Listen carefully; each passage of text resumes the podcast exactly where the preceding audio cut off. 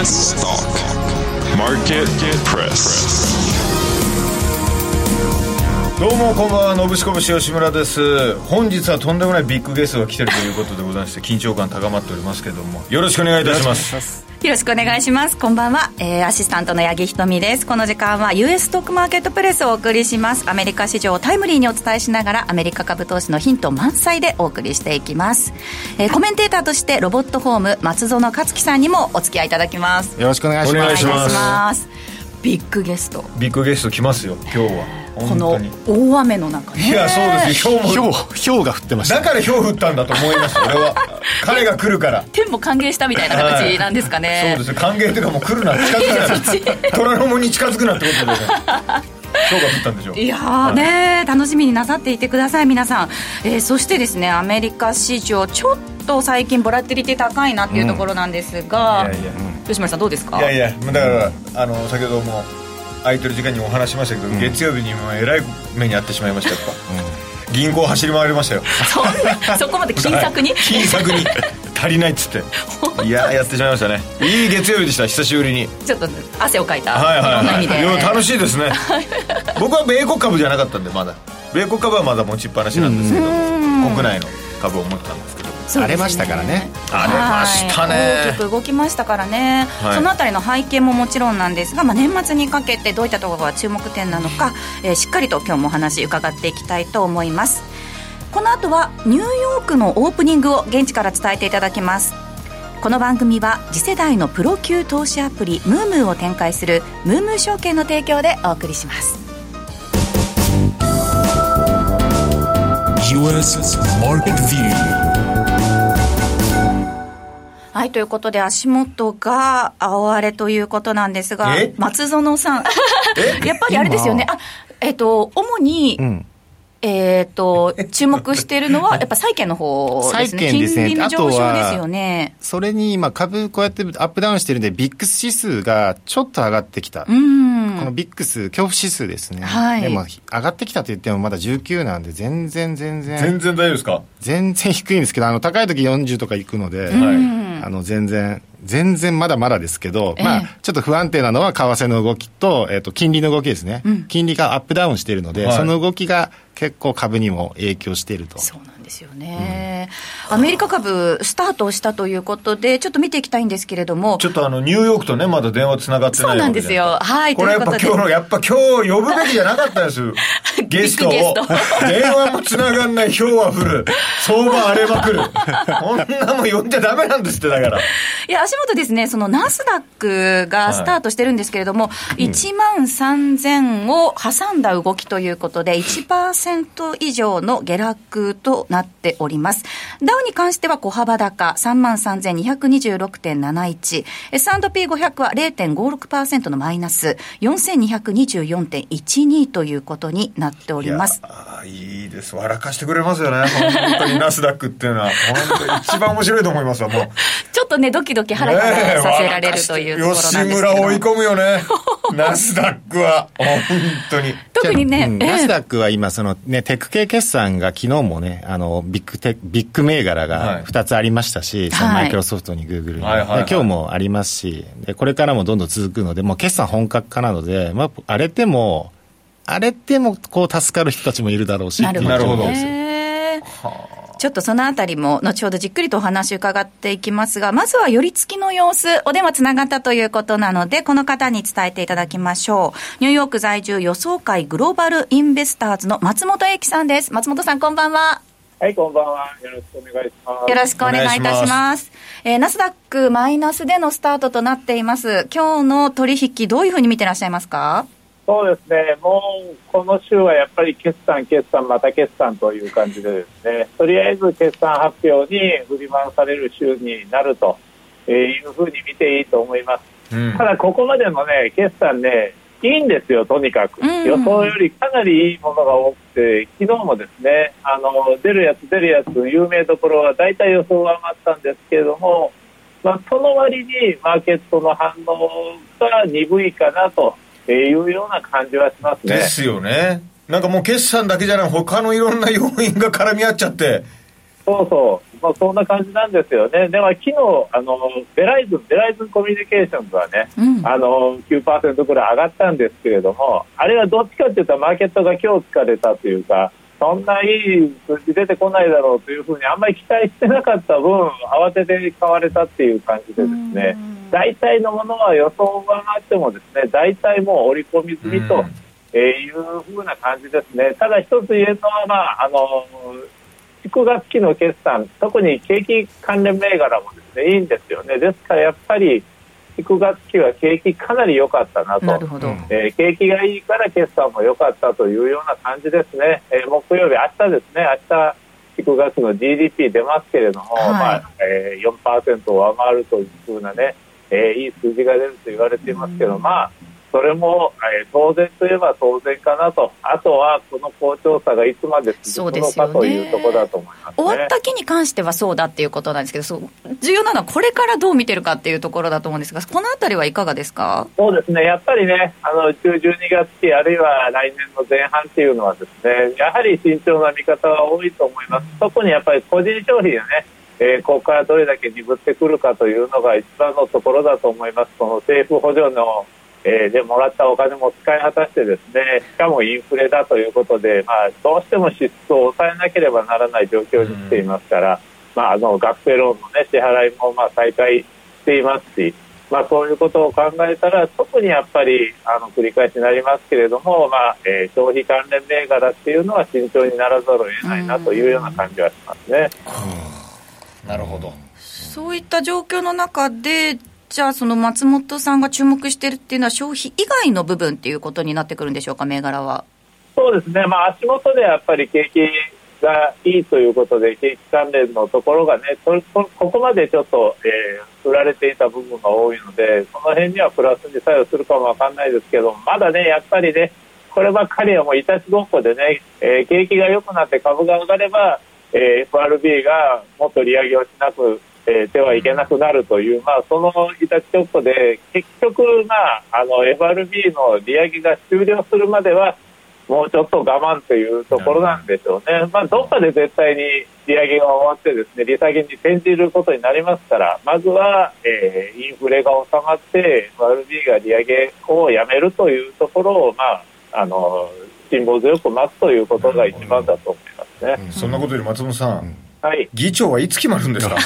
議長ね、また、ね、3人目の人はね、わずか4時間でしたからね、辞退するまでに。はい、で今度の人はまた今度、トランプさん派ということで、またあの保守的なあの中道の人がですね反対するのは目に見えてますから、うん、いつまでたっても決まらないと、うん、えー、僕はまあ、私はあの最終的には中道寄りの人がですね民主党と手を組んでやるしかないんじゃないかなとも思ってますね、あのつなぎ予算はそうやってまあ言ってみれば成立させたわけですから、はい、結局、共和党が割れたままじゃ何一つ動かないんで、ん。あの共和党とより近いあすみません民主党と近い人が民主党と組むということを、まあまあ、本当に言ってみれば共和党が完全に分裂しちゃうということですけれども。うんそうでもしないとあの前に進まないような気がしますね。来週こそはですね。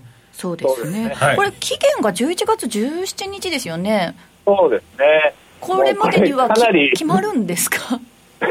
いやあの話さえつけばね決まるとは思いますけれども、はい。うん、ですからまあ共和党の中でまとめるよりもまとまるよりもそっちの方が可能性があるかなというぐらいですね。ただそういうふうにしてもどっちの人を議長にするんだという問題も残りますから、はい、結局決まるんですよ。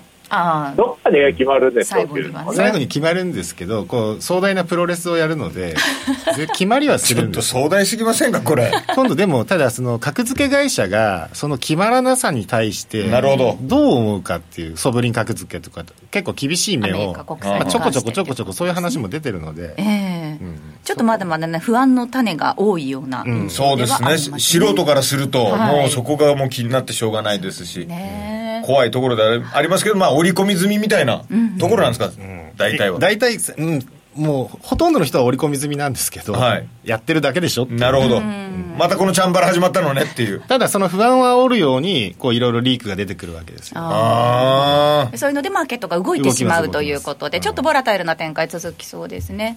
松本さん CD の方の売り上げいかがですか？ああのおかげさんで今日発売になりました、えー、おめでとうございます、えー、今日発売ですか？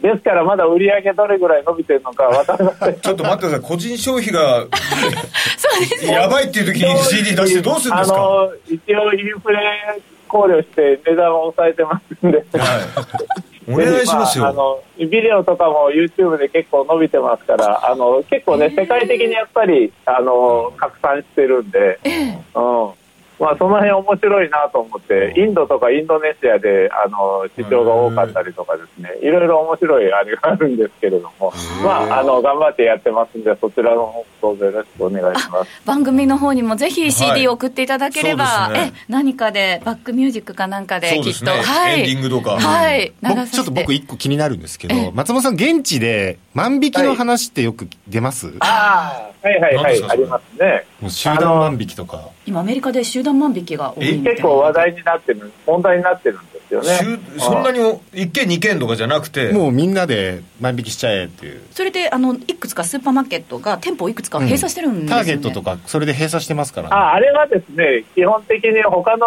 店の方が多いのに、うん、そこを閉めたっていうことでですね、あそれはそうなんです、ね、あのあの黒人の多い地区を閉めただけだろうということで、結構批判されてるんですよね、ただ、あの万引きが多いのは事実が事実なんです。ね、特にカリフォルニア州はその重罪にならないというふうなあの州の条例があってですね、まあ、やってもやったもん勝ちということがある。ちょっと待ってください。どんなタイミングで CD 出してるんですか いっぱい盗まれちゃう。盗まれちゃいますよ CD いやいやいや、でもそのあたりもね、個人消費、だからそのお金があまりない人たちが増えてるっていうことですよね、払えないような方々も増えてるということなので、今後のそのまあ景気にはかなりあの響いてくる、重要なポイントになってくると思いますので、響いてくるんじゃないですか。ね引き続きまた松本さん、現地からの様子、来週以降もお願いいたします。はい、ありがとうございました。さて、ということで、ここから松園さんに足元についてもう少しお話しいただけたらと思います。お願いしますえー、その前にですね、今週、今後の予定に関してちょっと点検しておきたいと思うんですが、今後の主なスケジュールですね。先ほどもお話ありました、企業決算に加えてご覧のように、えー、来週以降は、日米ともに中銀ウィークということになってますね。ねこの中でも結構大事なのは、あの、PC デフレーター、これはその FRB はもう重要視してる、まあ、特にパウエル議長が、うん、まあ、PC デフレーターに注目してるよっていうのをずっと言ってますので、PC デフレーターの時は、もう結構相場ガクンガクン動くと。なるほど。金曜日。27日金曜日ですね。これ、日本、日本の金曜日？アメリカの？アメリ日本の金曜日なので、アメリカの金曜日です。はい。そうですね。なるほど。はい。週末になりますいやー、ここだ。ここは動きますね。で GDP はまあそもそもいいので、まあ、そういうのがあるっていう話です、ね。うん、そうですね、うん、えー、そしてすでに発表された経済指標ということで PMI ですね、はい、あのもう各国 PMI、日本も PMI 出ましたし、はい、欧州も出ましたし、アメリカも出たんですけど、アメリカの PMI24 日に発表されて、はい、あの PMI っていうのは、あの企業の購買担当者の景気指数、うん、企業の購買担当者に景況感どうですかっていうのを聞くんですよ。で出口調査みたいなこと。そんな感じをやるんですよ、はい、ちょっとどうですか、景気どうですか？っていう、はい、でその数値の分かれ目って言われているのが50、はい、50を上回れば景気拡大の局面かなとで、50を下回れば景気減速の局面だなっていう、そういう判断をする数値が PMI なんですね。はいはい、で、景気の先行指数と言われているものです。で、その結果はですね、総合値で51.0。うわ、難しい。うん微妙なところですよね。絶妙ですよね。ただこれは今年の7月以来3か月ぶりのこう高値水準だったんですよ。ただ結構上向いたよっていう3か月ぶりにちょっと回復したねっていう話なんですね。で、その総合はそうなんですけど、製造業も実は回復しまして、うん、6か月ぶりに製造業の PMI も50を回復。うん、で、50.0。はい、これも微妙ですけど。微妙ですね。微妙ですけど、予想は49.5だったんですよ。なので予想より良くて、おちょっと強いんじゃないかと。で、サービス業は PMI は50.9。前回が50.1だったので、ちょっとだけ、はい、本当にちょっと、ちょっとだけ。でも市場予想は50を割れるんじゃないかと思われてたので、あれ、市場の予想に反して結構いいぞと。で、そもそもそのフェドはずっとあの金融引き締めを今上げ、ずっと行ってますよね、はい、でその中でもこういったこう景況感に対する指数が50を超えてきた、ちょうど超えてきたところなので、下がってたものが、うん、もしかしたら、嘘でしょ。結構、経済はソフトランディング路線を行くのかな、はい、いいじゃないかあじゃあいいんじゃない？ですか。というのが、このその1局面だけを、現況だけを見た、まあ、はいはい、いい経済にとってはすごくいいっていうお話ですよね。はい、ただ、やっぱり課題はいっぱいあって、あのマッカーシー議長の後任が決まらないとか、学生ローン返済開始されたので消費、消費どうなるんだとか、あとは全米の自動車あの労組組合ですね、そう。4500人違う、えーと、桁がじゃあ4万5000人まで今拡大しているので、はい、で、これによる経済損失は90億ドルとか、えー、90いくら、3億ドルかな？それぐらい言ってるんですよ。で、これ組合、組合がなんて言ってるかっていうと、40%の賃上げしろって言ってるわけですよね。結構な賃上げを。ですよね。強気ですね。まあ何年かかかってですよね。4年かけて。4年かけて。4年かけて40%上げてよって。いいですよ。吉本だったら絶対通りませんよ。うちの事務所も無理です。無理ですよね。無理無理。だからその40%吉本が賃上げするってなると、クライアントは40%以上払わなきゃいけないってことになるわけですから。なるほど。となると、クライアントは発注しづらくなりますよね。そうですね。でも単価高くなっちゃうわけですよ。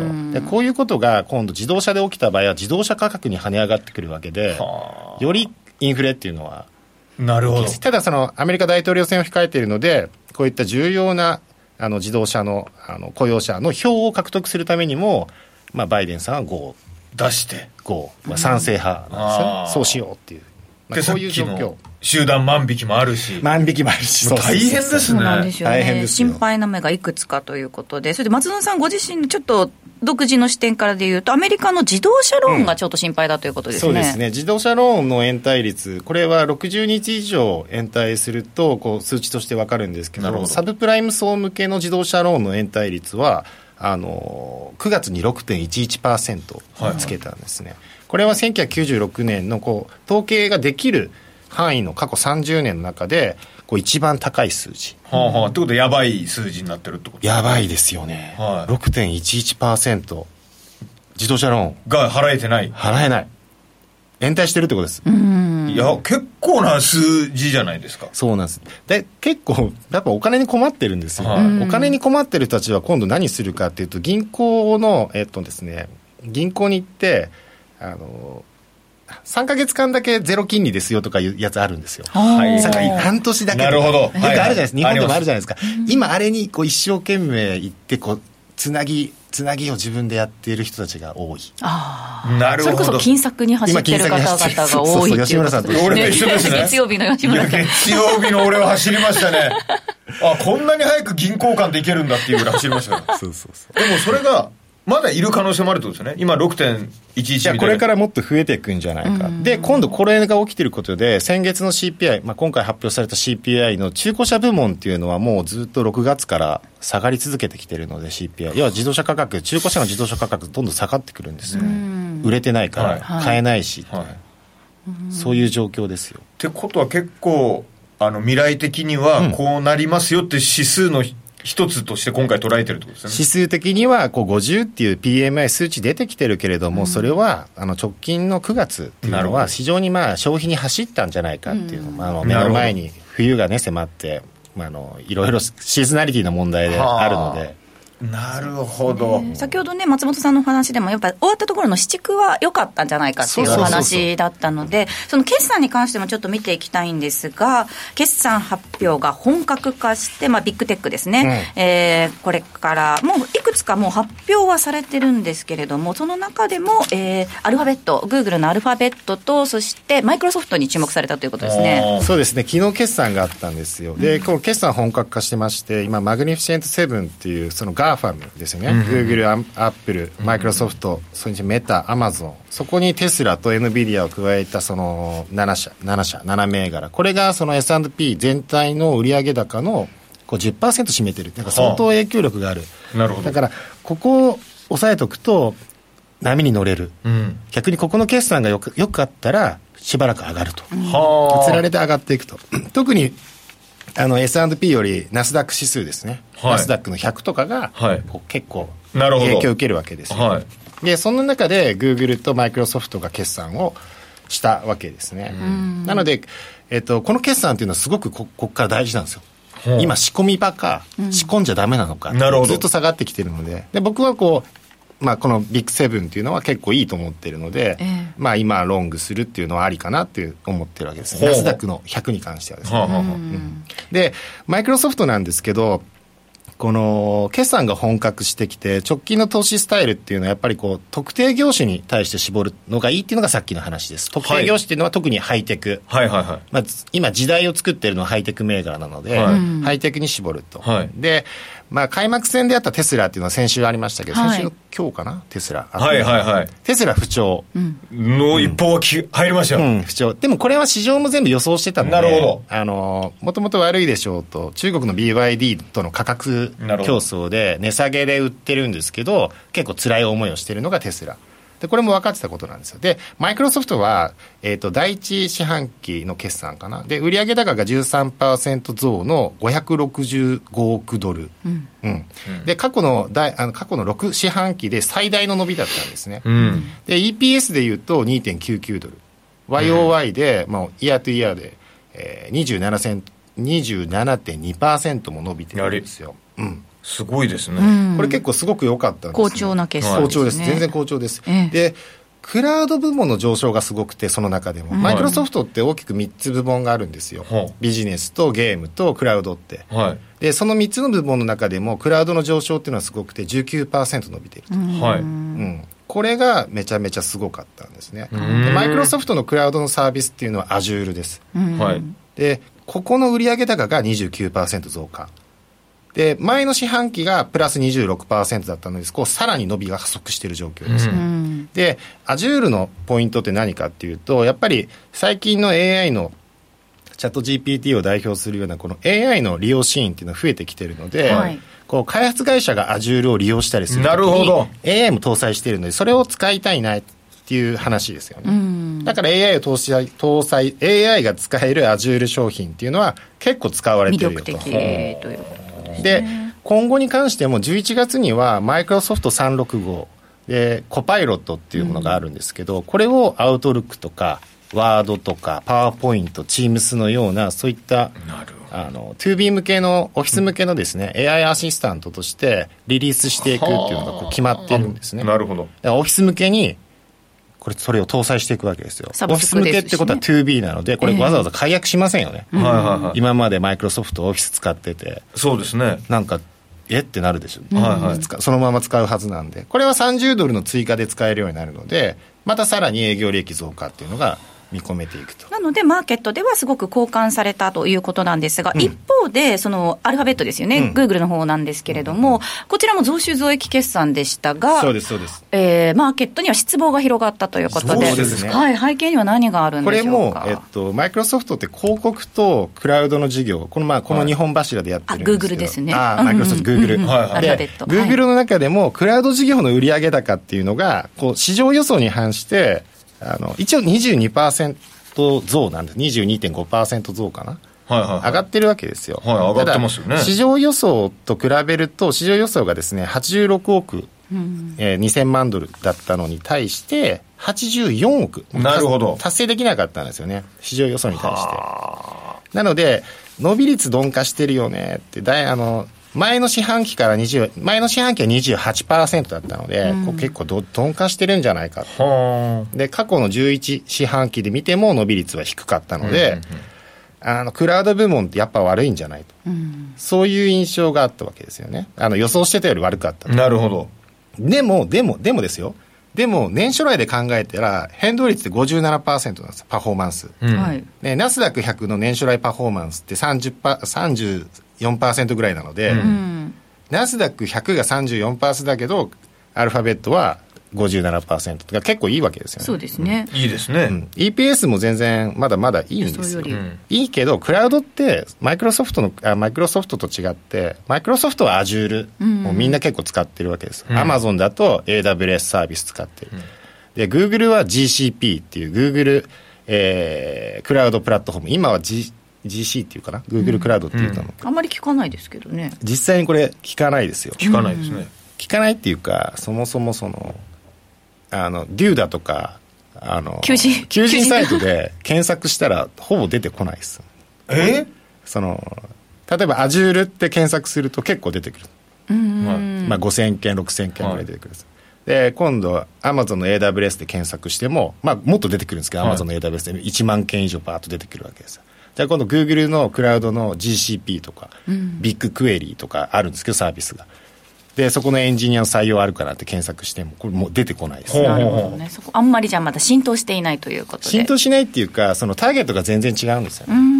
あの一部の超膨大なデータを使う人たちに向けにての。向けてやってるので。じゃあ僕は使うこともないですし。ほぼないこともないはいです。し、普通のエンジニアの人たちも使わないと思います。はあプロむプロ向けというかプロ向けっていうか、その、一部特殊な？ビッグデータをどんどんどんどん集め込むデータウェアハウスっていうのがあるんですけど、はい。どんどんどんどんいろんな企業の基幹システムっていっぱいあると思うんですけど、それをボンボンボンボンただぶち込むだけの考えがあるんです。よ。それがデータウェアハウスっていうんですけど、データウェアハウスを、えー操作したりするのが、えー Google の GCP でいうところのビッグクエリーっていうのがあるんですね。うんで、ビッグクエリーを使うぐらいだったら、スノーフレーク社って、これはあのまた上場してますけど、はいスノーフレークのあのスノーフレーク使った方がいい。なるほどもっとスピードもいいし、まあ、シーンによるんですけど、しだから、そこでも2番手だから投資するならそうそうそう。スノーフレークの方が。話になってしまう例えばクラウドサービスでどうのこうのっていうんだったら AWS だし、Azure だし、え、スノーフレークでしょって。うーんで Google は広告なんですよ、結局収益は。は広告しかやってない。なるほど、えーここまでビッグテック2つの決算振り返りましたが今夜はメタそして27日アマゾンの決算も控えているので今週はこのあたり本当に要注意というところでところですね、ここまで US マーケットビューお届けしました。Market Topic.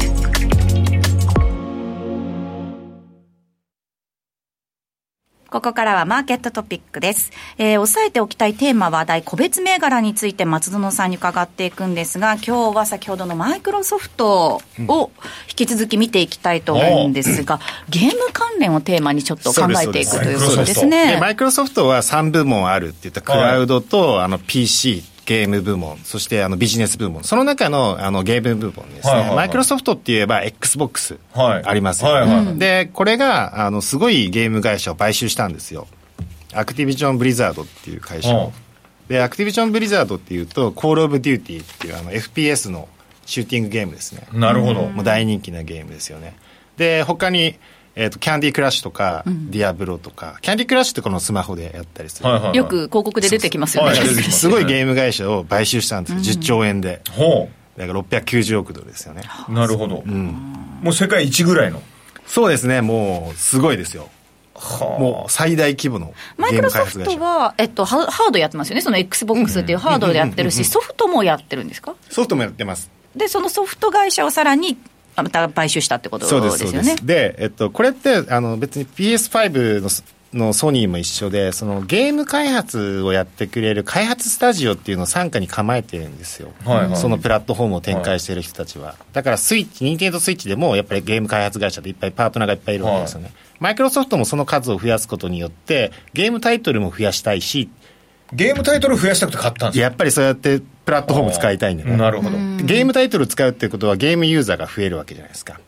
はそうするとマネタイズも増えると。あなるほど、ただ僕はそこだけじゃないよねっていうのが僕の考えですね。その先の狙いがあると。その先の狙いっていうのはそのメタバースの世界なんですけどこれもちょっと短く言うとあの全世界が目指してるのはこうムーンショットっていう目標があるんです、はい。ムーンショットっていうのはこう月に行く月に飛ばすっていうぐらい難しいよね、ありえないよね。できないよねこんなことっていうのをムーンショットっていうんですけど、はいそれぐらいすごいことを考えてて簡単に言うと、えー2030年までに一つのタスクに対して一人で10体以上のアバターをこう持って操作できると。はいはいはい吉村さんが仕事するじゃないですか、はい。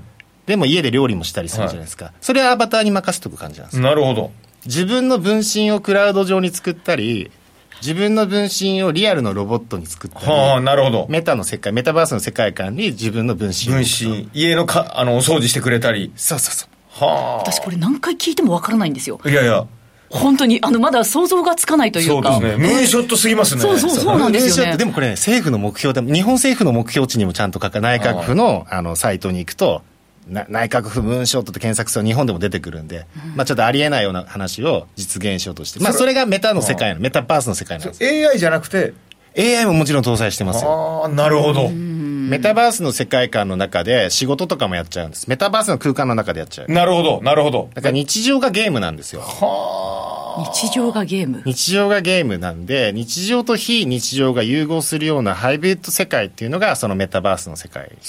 だからゲームっていうのは、あの、今普通に遊んでるだけじゃなくて、ゲームの世界で稼ぐっていうのが普通になってきてる僕は普通にモンスター倒して、何ゴールド手に入れたみたいなことの延長上のことが。それはね、楽しんでるだけなんですけど、例えばその中でゲームのマップを作ったりとか。あ、なるほど。ユーザーが好きに作れたりとか。はいはいはいはい。ゲストを呼んでそこで楽しませるとん、あとはそこで仕事をしてあげたりとか、音楽、コンサートとかやったりね。あの、うん、フォートナイトだとコンサートやったりもしてます、ね、ありますね。じゃあライブとかをゲームの中で。漫才、吉本の漫才もそこで新喜劇やるとか。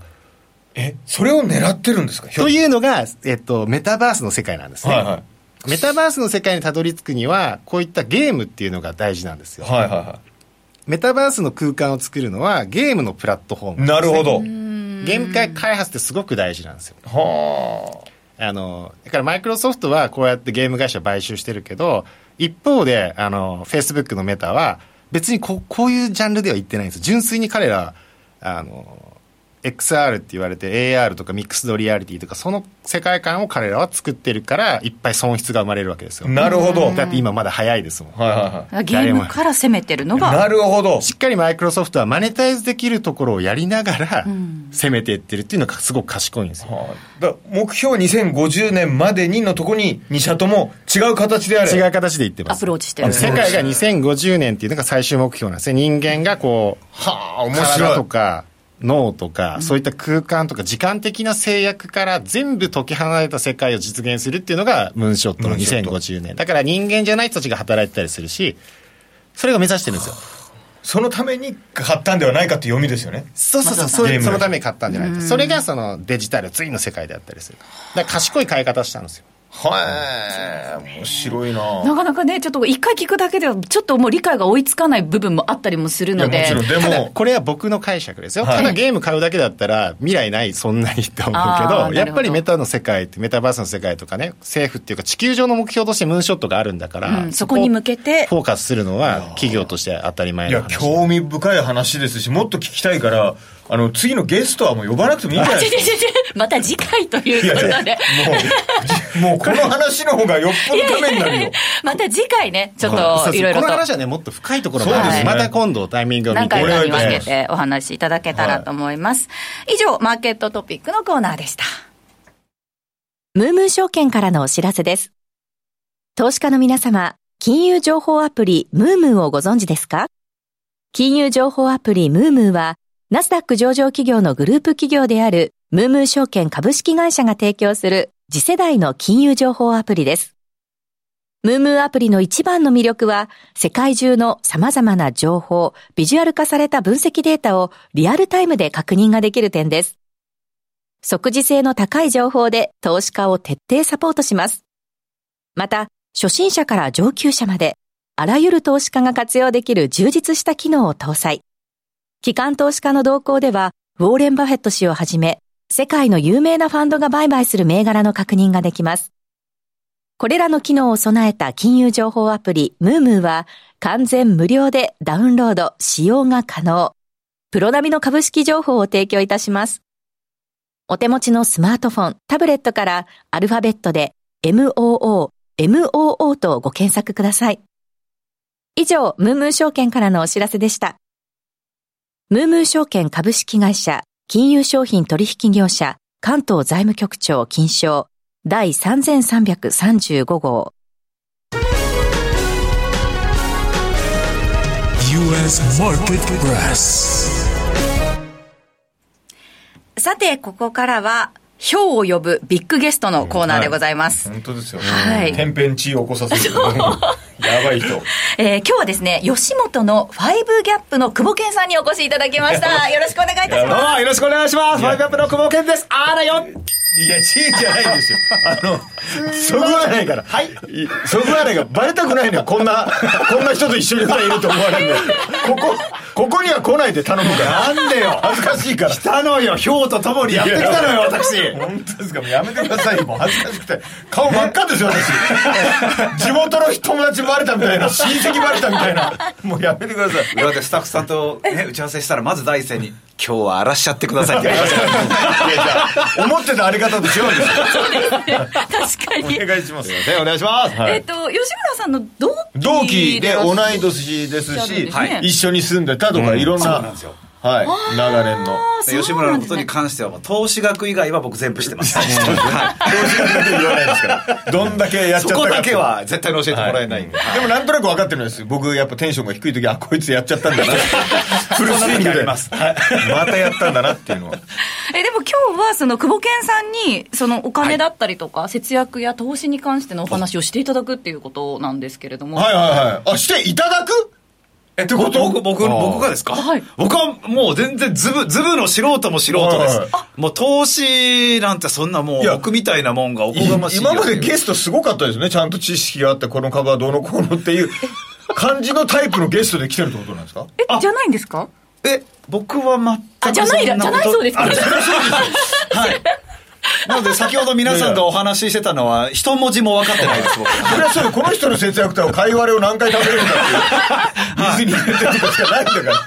それぐらいしかないんですそれぐらいしかでないです。もその打ち合わせの時は、はい。そのえっと、うんうん。お釣り投資で投資する。発砲がポって聞きました。は、あの、吉村が出てた番組の企画で、あの、まあ、スマートフォンのアプリを使って、あの、例えば、えー、500円で支払うか、はあ1000円で支払うか、みたいな。で、400円のものを買った時に、えー、500円で支払う設定にしてたら、お釣りが100円生まれるよね。んその100円を投資にしましょうっていうアプリがあったんですよ。で、それをコツコツコツコツ貯めて僕みたいな、こう、投資素人でも、まあちょっとこう、身近な生活にこう、投資っていうものが捉えられますよねっていうのを僕やってました。それを今でも続けてもう10ヶ月ぐらいです。コツコツコツコツと。結構前の番組だったんですけどまだやってんだ、まだ未だにやってますね。はい。コツコツやってます。こういうのが多分僕と違うところなんですよね。コツコツできるし学べば大きくなるんだろうなとは思うんですドカーンと言っちゃダメなんですよ。僕はドカンタイプなんで。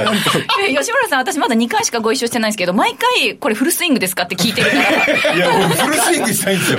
あの分散投資とかでできないタイプなフォームと気がしますかもうないですか助っ人外国人の打ち方で俺はもう腕だけで飛ばすっていうやり方なんですよ当たる時はいいですけどね、でもすごいコツコツじゃあされて、まあ逆に言うと、もう僕みたいなもんもうそれぐらいしかわかわからないんで、知識が。だからでもコツコツコツコツ積み重ねて、あの、最終的にはね、あの、優秀な選手になるっていう、もう一郎選手とかね、はい。コツコツヒット。だからそれが株式投資とかのスタイルですよね。そうですね。一発屋でっていうのはあんまりその、だからこそ一緒に住めたんですよね、こコツコツ。アリとキリギリスが一緒に住んでたからなるほど。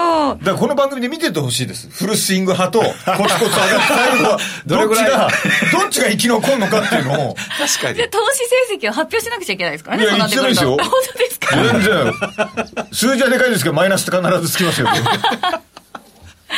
えー久保健さんは、はい。えっと、今それで10ヶ月ぐらい投資を続けてらっしゃって、そのお釣り投資以外で本格的に投資に行こうっていう、あやっぱりちょっと興味は出てきてますね。あのー結構割と周りでもこう聞くのがやっぱ積み立て NISA ってやつですかね。は新ね NISA はい、積み立てちょっと、はい、やってみたいな、まあ、可能、出せる可能な範囲でやってみたいなっていうのは正直あります。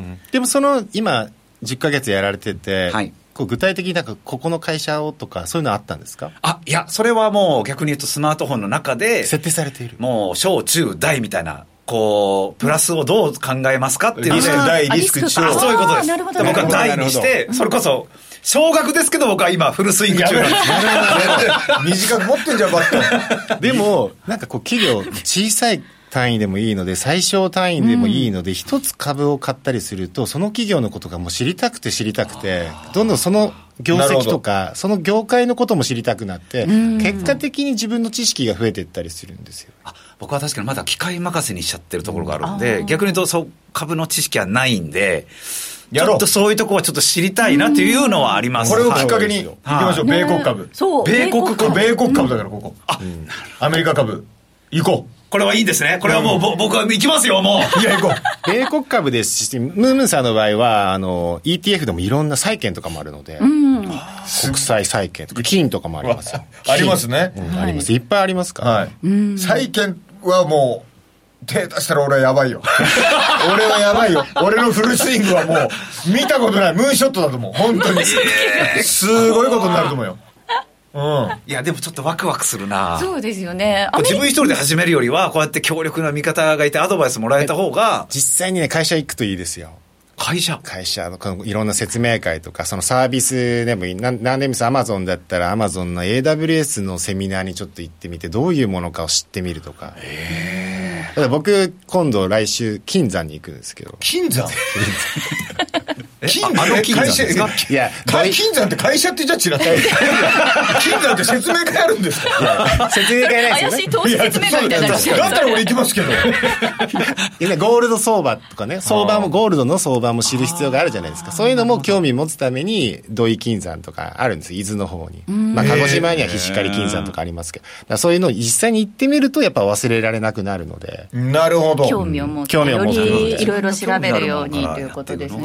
例えば、アメリカに行くときに興味なしで行かないじゃない何も下調べなし確かにそうですね。それと一緒です、飯を食うならこことか。そうそうそうそう。どこどこでショーを見るとかって確かに調べていきますから。あなるほど。金山を見て金を買うとか、ここの会社いいなとか。金の仕組みを知ったりするってことですね。金山に行ったりする。まあ、銅山もそうですけど。ご趣味は何でいらっしゃるんですか？僕はまあ、まあ、吉村とよくも一緒にやりますけど、ゴルフ、僕はゴルフ。ゴルフか。ゴルフ関連銘柄ってアメリカ株とかってどういうのがあるんですか、僕バスケットなんで。あ、そう。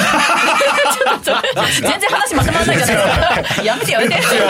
困ったな。あとは、なんだ、ヨガとかやってます。僕、夫婦で、はい、ヨガヨガのレッスンをやってだからヘルスですね。ヘルステック。そうです、そうです。ヘルステック銘柄とかありますよ。これ多分。そういうのもあるんです多分、アプリですぐ、銘柄だけ、あの検索ができるので。ヘルステックっていうので探せますよ。そうですね。そうするとその銘柄が出てくる、スクリーニングが出てくるので、それもネットでいろいろ調べて、出てきた銘柄調べて、でもネットじゃなくても、このアプリでもすごいいろんな情報あるので、ぜひちょっと検索してみてください。調べてくれよ。米国株、あんまり芸人でいないんですよ。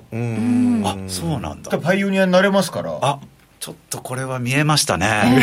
久保健さんもあの先ほど、ムームアプリ、ダウンロード、取らせていただきしてもらったので、はい。あの、でもね、トレード、実はそのこのムームアプリでですね、デモでトレードもできるんですよ。あ、できます実際の投資というよりも、そのデモでトレードっていうのができますので、ぜひちょっと、あの、すぐ入るのが怖いなと思う感じであれば、実際一回デモでね、トレードしてみて、こういう感じなんだっていうのを掴んでもらえると。それはいいですね。国内だったらまだデモしかないんですよ。国内株が。だから日本日本株ですね、日本株がそれをやってるのもいいかもしれないですね。確かに。いやと練習で芸人さんならやっぱ、芸人さんだったらやっぱね、リアルリアルでやった方がいい。リアルでやった方がいい。絶対デモなんか使えません。俺は絶対に。ゲームもそうなの。一番最初から上級者向けでやるから。あ、なるほど。上級編とかやんないけども。自分をそっちに合わせてくるんだ、そう。いやいやいや、でもね、なかなか踏み出せないってリスナーの皆さんもいらっしゃると思うので、ぜひ、あの、久保健さんのように、デモで一回やってみて、ということで、はい、こちらも使いながら、アメリカ株を身近にしてみてはいかがでしょうか。えー、ここまでいろいろ話伺ってきました。久保健さん、ありがとうございました。ありがとうございます。ムームー証券からのお知らせです。ナスダック上場企業のグループ企業であるムームー証券株式会社は、アメリカ株取引を開始しました。ムームー証券のアメリカ株手数料は、どの銘柄でも200株までの売買は一律税込み2.18米ドルで注文ができます。グローバルスタンダードの手数料体系でお客様のアメリカ株取引をサポートします。取引可能なアメリカ株銘柄はおよそ7000銘柄となっております。また、業界初のアメリカ株24時間取引が可能。急な株価変動にも迅速に対応できます。アメリカ株投資の強い味方、ムームー証券をぜひお試しください。ムームー証券が扱う商品等には価格変動等により元本損失、元本超過損が生じる恐れがあります。投資にあたっては契約締結前交付書面等の内容を十分にお読みください。ムームー証券株式会社、金融商品取引業者、関東財務局長金賞第3335号。使って得するムームーアプリ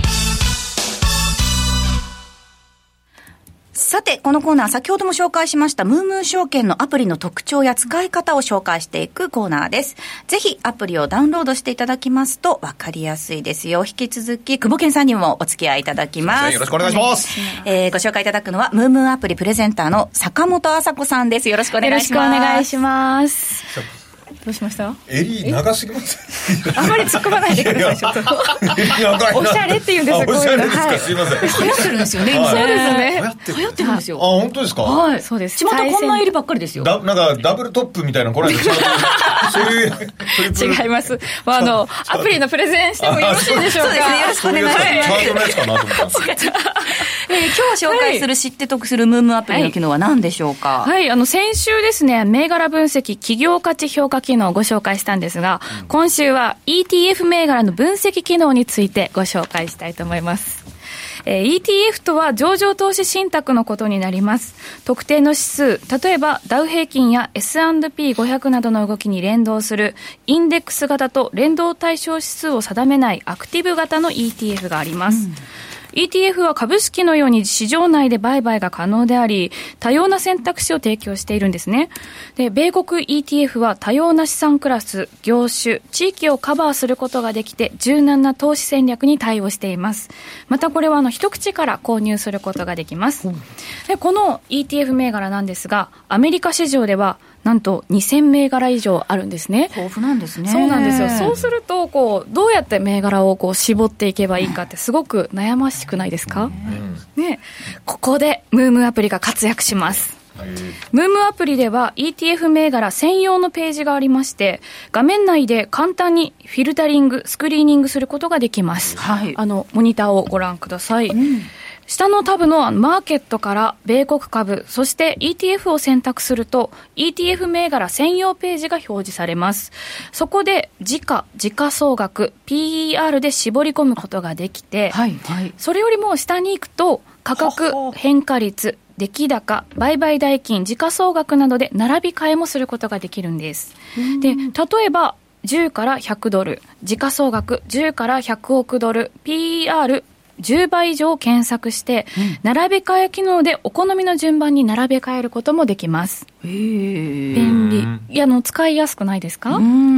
そしてですね、もう一つありまして、個別銘柄のページを開いて、投資信託のページの構成を押すと、銘柄やその構成銘柄のウェイトアロケーション、分配金、配当金利回り、信託報酬も瞬時に確認することができるんですね。で、そのもう一個隣にあります、あの外況というのを押すと、はい、はい各 ETF のファクトシート、目論見書のようなものや、銘柄詳細、運用報告書のようなものをアプリ内で閲覧ができて、うん、銘柄研究にすごくスムーズにできると思うんですけど、うん、どうでしょう、うんうん。なるほど。なんかあのこの他社のものでこういった確認ができるものはすごく限定されていて、うんうん、情報のスピードもムームーアプリがトップクラスになります。確かに並べ替えをこう押すとすぐにパパッと銘柄が変わって、めちゃくちゃ早いですね。うん、っていうか僕全然違うとこ見てますけどいやいや。このヒートマップすごいんですよ。何ですか？ムームーのヒートマップ一目で今その上がってるのと下がってるのと。それどこですかそれですね、どこそれね実はね来週ご紹介するんです。よちょっと待って。仕事取らないでください。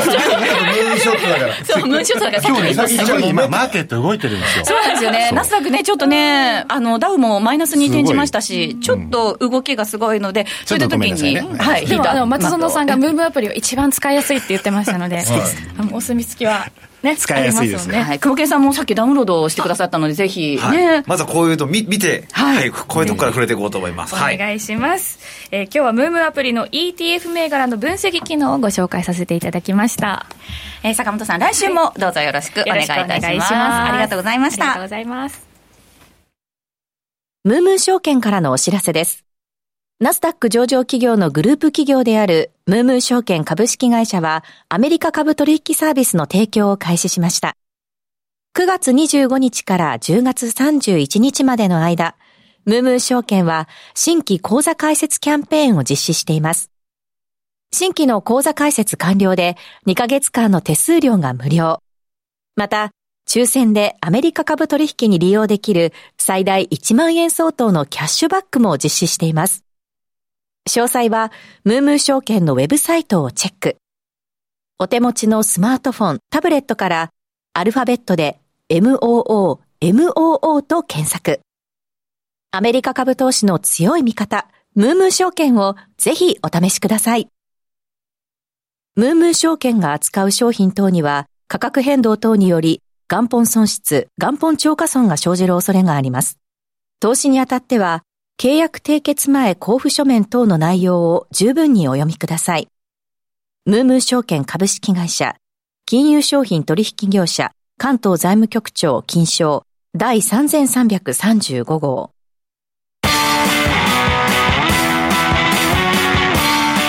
US Market Strategy US マーケットストラテジーのコーナーは、アメリカ市場の今後の投資戦略を考えていきたいと思います。えー、引き続き、久保健さんにも入っていただいてるんですけれども、お願いします。急にお話、口数が少なくなられましたが、いかがしたんでしょうか？そうですね。はい。えっ、ー、と、ちょっとついていけないんで、そろそろ表に打たれに行こうかなって、はい、思ったところなんですけど。私ももう、基本ついていけてないですから。すごいよ。ずっとね、あの CM の間も、あの、ヒートマップのレクチャーさそうです、そうです。どうやって見るか。だ俺はどこでフルスイングがするかどうかの、タイミングだけ測ってるから。そうなんですね。はい。ちょっと待って、まだ僕打席立てなってないんで、まず打席に立つとことですね。はい。そうです。フルスイングですごい人いましたっけ？あ、いるか。いるな。野球選手で野球選手で野球選手の話今投資の話かと思ってたよ。いやあのここからはね投資戦略の話に関して、はい、はい、松野さんのお話伺っていくので、一致お願いします、またそのアメリカの10年債。アメリカの米国債10年ものっていうのがこう結構皆さん大好き。大好きってここ大事なものなんですよ。でそこの金利っていうのがあのものすごく大事で、今、そこがですね、4.9までまた上がってきてるんですね、4.90ぐらいまで上がってきてまして。で、この金利自体が、この景気に影響してくるわけですよね。金利がどんどん上がっていくと、世の中辛くなりますからね、銀行からお金借りるのも大変になりますよね。だから金利を下がるように、マーケット、株式マーケットの場合はそうやって見てるんですけどね。で、この前、その、著名な投資家のビル・アックマンさんっていうのが、アメリカの債券っていうのをあのショートポジションっていうのをずっと売ってたんですけどそれも解消したよって言ったんですよ、う。ん、つまり金利っていうのはあのそのおかげで10年債の金利って一気にこう下がっていったんですね、うん、5%を超えたんですけど、一時、はい、こう一気にぐーっと上がって4.8ぐらいの上がってた、また今日また上がってるんですけど、うん、あの冷静さを市場は取り戻しているので、であのなんでこうやって下がるかっていうと、まあ、冷静に考えると S&P500 の2024年の予想の EPS っていうのが246ドルなんですね。EPS っていうのはこう1株あたりの当期純利益っていうものです、はいはい、EPS が240ドル246ドルぐらいだよっていうのがえっと、目的地なので、今の、S、えっと、大体 S&P500 で4300ぐらいだとしたときに、えー、246割4300で、かける100をすると、S&P500 の1年後のリターン利回りっていうのは、えー、大体5.7%程度の利回りなんですよ。だから S&P500 を投資すると、事業リスクとかいっぱい危険にさらされるけど、5.7%のリターンもらえるよと。でも、債券に投資すると、えー、事業リスクとかないけど、5%の利回りもらえるよっていうふうになったら、アメリカという国がデフォルトしない限りは。しない限りは、じゃあ債券買った方がいいじゃないのっていう動き。リスクないのに5%もらえるのと、リスクありつつ5%もらうどっちがいい？でしょう？ってなると、こうやって株はやっぱ下がってくるんですよね。